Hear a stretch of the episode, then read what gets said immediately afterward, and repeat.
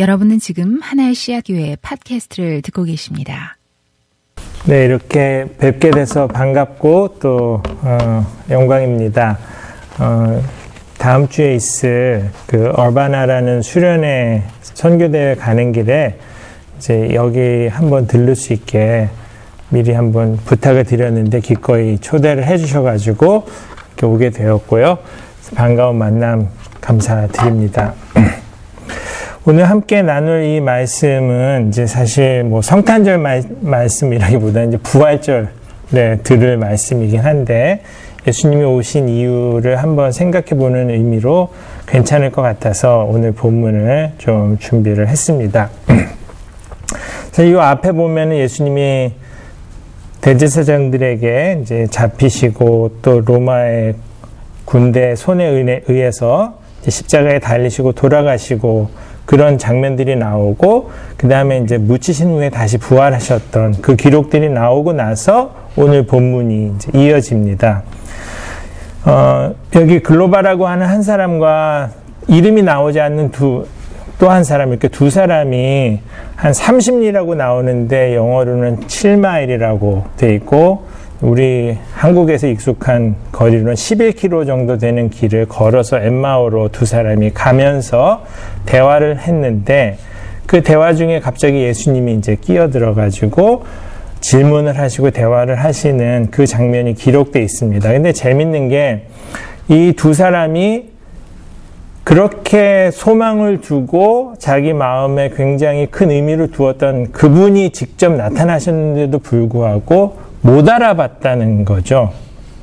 이 못 알아본 게 왜 못 알아봤을지 뭐 한 가지 추정 가능한 거는 이제 예수님이 부활하신 후에 모습이 조금 이전과는 달랐을 수도 있겠죠. 그런 이유도 있을 것 같은데 이 본문이 말하고자 하는 그 전체적인 맥락 중에 한 가지 좀 단서가 될 만한 거는 이 사람들의 상상 속에는 그렇게 말을 했음에도 불구하고 예수님이 그전에도 여러 차례 선지자들을 통해서도 말씀하시고 본인이 직접 설명하시기도 했는데 부활이라는 세계관 자체가 없었기 때문에 그 부활하신 예수님이 나타났을 때 전혀 못 알아봤다는 거죠. 우리 마음속에 세계관이 없는 겁니다. 지금 이 동네 뭐 실리콘밸리라고 하는 현대 과학이 현, 현대 사회를 어떻게 형성해 가는지를 제일 많이 보여주는 동네에 와 있는데 뭐 과학의 시대 21세기를 사는 우리에게는 부활을 믿는 게 어렵죠. 네, 요즘 사람들 부활 믿는 게 어려운데 그럼 옛날 사람들은 부활이 척척 믿어졌는가? 전혀 아닙니다. 이 당시 사람들도 성경에 보면은 부활에 대해서 그냥 쉽게 받아들인 사람이 아무도 없었어요. 이 사람들에게도 부활은 굉장히 생소하고 낯설고 믿기 어려운 것이었습니다. 그래서 부활에 관해서 여러 대목에서 사람들이 못 믿었다는 내용들이 거듭거듭 나옵니다. 예를 들면 마태복음 28장 16, 17절에 보면 예수를 만나서 경배를 했으나 아직도 의심하는 사람들이 있었다고 합니다. 부활하신 분을 만나고 있는데도 도저히 못 믿겠는 거예요. 그리고 마, 마가복음 16장 9절에서 14절 거기에 보면 예수께서 살아나셨다는 것과 마리아에게 보이셨다는 것을 듣고도 믿지 않았다라는 기록이 나옵니다. 13절에 남은 제자들에게도 말렸지만 알렸지만 역시 믿지 않았다. 그런 기록이 나옵니다. 사실 옛날 사람이나 요즘 우리 같은 사람이나 뭐 과학이 발달하지 않았던 시절이나 지금 과학이 많이 발달한 시절이나 여전히 예수님의 부활은 믿기 어려운 그런 소식이었던 것이죠. 그런데 그런 사람들에게 예수님이 이제 오늘 나타나셨고 그 중에 이제 이 두 사람과 대화가 이어집니다. 아까 이제 본문 읽을 때 나왔지만 21절에 이 사람들은 예수님이 굉장히 대단한 분이라는 희망이 있었고 그래서 뭐라고 표현되어 있냐면 21절에 보면 그분에게 소망을 걸고 있었다라는 표현이 나옵니다. 이분한테 굉장히 큰 기대가 있었어요. 근데 갑자기 그 예수님이 죽어버린 거죠. 너무나 허망한 일이 벌어졌습니다. 여러분들은 혹시 누군가의 죽음 때문에 큰 낙심과 내 세계가 무너지는 것 같은 경험을 하셨는지 모르겠어요. 뭐 가족 중에 누가 그렇게 갑자기 돌아가시면서 그 충격을 경험하신 적도 있었을 것이고 뭐 다른 자기가 자, 여러분들이 알고 있는 지인 중에 누가 갑자기 세상을 떠나면서 그런 일을 겪었을 수도 있습니다. 최근 한국에는 계속 마음 아픈 일이 진행되고 있는 게 이제 이태원에서 할로윈 때 젊은이들이 갑자기 158명이나 되는 그런 젊은이들이 허무하게 고통스럽게 죽어간 그 사건 때문에 그 이후로 자기 모든 게 무너져 내린 그런 부모들의 고통과 절규를 듣고 있습니다. 제가 이제 음 여기 같이 그 고통의 시간을 겪은 한 형제가 여기 있는데 제가 대전에서 IBF 간사를 할 때 제가 이제 잘 알고 지내던 한 자매가 있었거든요. 학생인데 저희 집에도 여러 번 왔었습니다. 밤늦게까지 얘기하고 가기도 했고 저희 집에서 밥도 여러 번 먹었고 집에서 얘기하다가 함께 눈물 흘린 적도 있었던 그 기억이 많은 자매인데 어느 날 캠퍼스에서 교통사고로 세상을 떠나는 사건이 있었어요. 저는 이제 이렇게 젊은 아이가 너무나 허망하게 세상을 하직하게 되는 경험을 그때 처음 했습니다. 이제 제가 그때 30대 어, 초반 정도의 간사였는데 이 친구는 이제 갓 20살 된 그런 아주, 아주 어린 학생이었어요. 응급실에 누워 있는데 도저히 믿고 싶지 않았습니다. 근데 제가 그때 이제 경험했던 게 뭐냐면 다음 날이 되었는데 아내는 그날 밤을 그냥 꼬박 새서 잠을 잘 수가 없었습니다. 이 아이를 잃어버린 그 상실감이 너무 컸어요. 근데 그 다음 날이 되었는데 제가 그때 당황했던 게 뭐냐면 세상은 오늘처럼 너무 평온히 아무 일 없었던 것처럼 돌아간다는 거죠. 그 낯선 경험이 저한테는 너무나도 의아하고 이상했던 경험이었습니다. 나한테는 이렇게 큰 상심과 고통이 왔는데 어떻게 세상은 이렇게 아무렇지 않게 돌아갈 수 있지? 이렇게 무심할 수 있지? 그런 것이었어요. 지금 이제 이태원에서 아이들을 잃어버린 부모들의 심정이 그런 심정이라고 할 거예요. 너무나도 고통스러운 일이 벌어졌지만 세상은 무심하게 돌아갈 때 누군가 그들을 기억해 주는 게 얼마나 중요한가 그런 생각을 하게 됩니다. 오늘 이 본문에 등장하는 사람들도 뭐 가족을 잃은 거나 자기가 잘 알고 있던 누군가를 잃은 건 아니었지만 예수님의 죽음으로 인해서 혼란을 경험하고 있었고 또 그뿐만이 아니라 또 들려오는 소식이 시신을 찾지 못했다.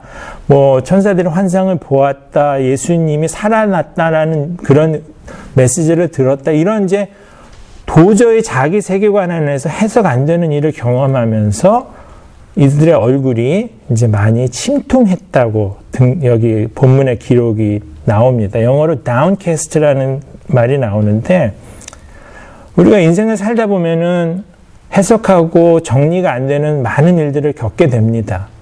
우리 인생이 모든 게 다 정리가 되고 완벽하게 이렇게 퍼즐 다 맞추듯이 맞춰지지 않죠. 인생에는 너무나 많은 의아한 일들을 경험하기 마련입니다.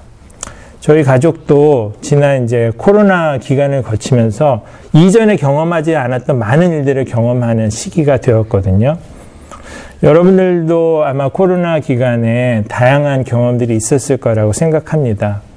근데 제가 하고 있는 이 학생 사역, 한국에서는 IVF라고 부르고 전 세계적으로는 IFES라고 부르는데 IFES에서 이제 조사를 해보니까 코로나 기간에 제일 많이 이슈가 됐던 게 이제 정신건강 문제였어요. 많은 사람들이 고립감과 우울증을 경험을 했고 수많은 이제 정서적인 어려움을 겪었다는 거죠. 저희 가족도 비슷한 일이 있었습니다. 코로나 기간에 이제 특별히 둘째가 어, 굉장히 심한 우울증에 고생을 했고요. 수면 장애라든지 이제 공황장애라든지 불안장애 같은 것들을 겪으면서 약을 1년 반 정도를 먹어야 했던 어려운 시기를 겪었어요. 이제 저는 그 전까지는 우울증이라든지 이런 문제들이 남의 이야기로 하고만 생각을 했었는데 그런 고통스러운 일들을 우리 가족 안에서 겪는 걸 보면서 남의 일이 아니라는 그런 경험을 하게 됐습니다. 평소에 굉장히 밝고 건강했던 이제 둘째가 그런 일들을 겪는 걸 보면서 어, 참, 누구에게 이런 일이 닥칠지 모르는구나. 언제 이런 일이 우리에게 닥칠지 모르는구나. 이제 그런 생각들을 하게 되었습니다. 오늘 본문에 나오는 사람들도 그런 혼란을 겪고 있는 사람들이었는데 그들에게 나타나신 예수님이 그들에게 질문을 하시고 그들과 대화를 하시고 그 다음에 이 사람들이 깨닫지 못하니까 약간 책망까지 해가시면서 이제 일종의 저자 직강 같은 특강을 그 걸어가는 길 내내 하셨죠. 그리고 나서 마지막에 목적지에 도착했을 때 예수님은 오히려 이제 더 가실 것처럼 행동을 하셨고 그때 이제 그 두 사람이 점점 점점 막 자기네들이 오는 길에 그 예수님의 말씀 들으면서 마음이 뜨거워졌기 때문에 이분을 그냥 보낼 수 없다 생각해서 강권해가지고 집에 들어가게 해서 같이 앉죠. 그리고 거기에서 예수님이 떡을 떼어서 이제 그들에게 주시자 그제서야 이 사람들의 눈이 열려서 예수님을 알아보게 되었다는 기록이 나옵니다. 이게 예수님이 하셨던 일이에요. 혼란 중에 질문과 고통 중에 자기 여러 가지 해결되지 않은 마음의 짐들을 가지고 살아가는 우리들에게 찾아오셔서 우리들에게 질문하시고 우리들과 대화하시고 우리들에게 깨달음을 주시고 특별히 나이 먹으면서 이제 마음에 설레는 마음이 없어지고 열정이 없어지고 감동이 없어지고 그냥 많은 부분에서 체념하고 이렇게 마음이 점점 굳어지는 인생을 살기가 쉬운데 마음이 다시 뜨거워지는 경험을 한다는 거죠. 여러분들의 마음이 그냥 점점 점점 차가워지고 냉소적이 되고 너무나 많은 데서 실망을 했기 때문에 더 실망하지 않으려고 기대조차 하지 않게 되는 인생을 살기 쉬운데 예수님은 찾아오셔서 이들의 마음을 뜨겁게 바꾸, 바꿔주셨다는 거죠. 그리고 나서 이 사람들은 자기가 발견한 이, 이 소식을, 자기가 깨닫게 된 이 사실을 더 이상 마음에 담아두고만 있을 수 없었어요. 그래서 이 길이 아까 나온 것처럼 뭐 7마일, 11km 길인데 30리 길인데 밤에는 밖에서 잘 안 다녔거든요. 그 당시 사람들은 그 깜깜하고 강도도 있고 그러니까. 근데 이 길에서 이 길은 이제 다시 되짚어서 예루살렘으로 돌아가서 거기에 있던 제자들에게 자기네들이 발견한 이 사실을 알리게 되죠. 여러분 마음속에 뭔가 좀 굉장히 감격적이고 좋은 경험을 하게 되면은 좋은 경험을 한 사람에게 공통적인 특징이 있는데 그 경험을 누군가에게 안 나눌 수가 없게 된다는 거죠. 너무 좋은 경험을 하면은 남에게 추천하게 되는 게 인간의 본성입니다. 타운에서 이제 굉장히 뭐 맛있는 음식을 파는 식당을 경험하면 그 식당을 추천 안 할 수가 없어요. 이게 인간의 본성입니다. 좋은 영화를 보고 나면, 좋은 어떤 공연을 보고 나면, 가보라고 남한테 권하는 게 우리 인지 상정이거든요. 예수님을 발견한 이 두 사람은 이제 다, 시그 길을 돌아가서 남에게 증거하는 그런 사람들이 되었습니다. 예수님은 우리 각자에게 찾아오셨고 우리의 삶에 새로운 깨달음과 또 죽어가던 뭐 촛불과 같이 막 가물가물해지던 우리 마음속의 불길을 다시 일으키는 분이고 여러분들을 또 그런 것을 증거하고 나누는 그런 삶으로 초대하고 계신다고 생각합니다. 저는 이제 그 IBF 간사로 92년부터 30년 좀 넘게 지금 사역을 해오고 있는데요. 이 기간 동안 돌아보면은 제가 했던 일은 학생들과 동행하는 일이었고 예수님이 내 삶에 동행하셨던 것처럼 지금도 그런 삶으로 우리를 초대하고 계시다고 믿습니다.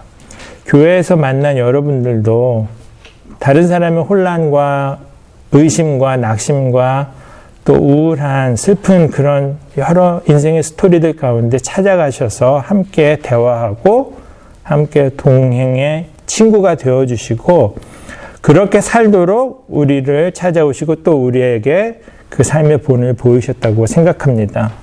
복음을 깨닫고 부활을 체험한 제자 공동체가 이제 그런 것들을 남에게 증거하고 살았던 것처럼 우리가 서로에게 그런 친구, 동행이 되어주고 또 우리 주변에 그런 받은 은혜 때문에 내가 더 이상 그걸 나만 갖고 있을 수 없기 때문에 자연스럽게 또 확신을 가지고 나눌 수 있는 그런 그리스도인 공동체가 되었으면 좋겠다는 마음에 오늘 말씀을 어, 이걸로 준비해서 나눴습니다. 제가 한 15분만 하고 남은 시간은 우리 알리사 자매를 초대해서 또 이야기를 듣도록 하겠습니다.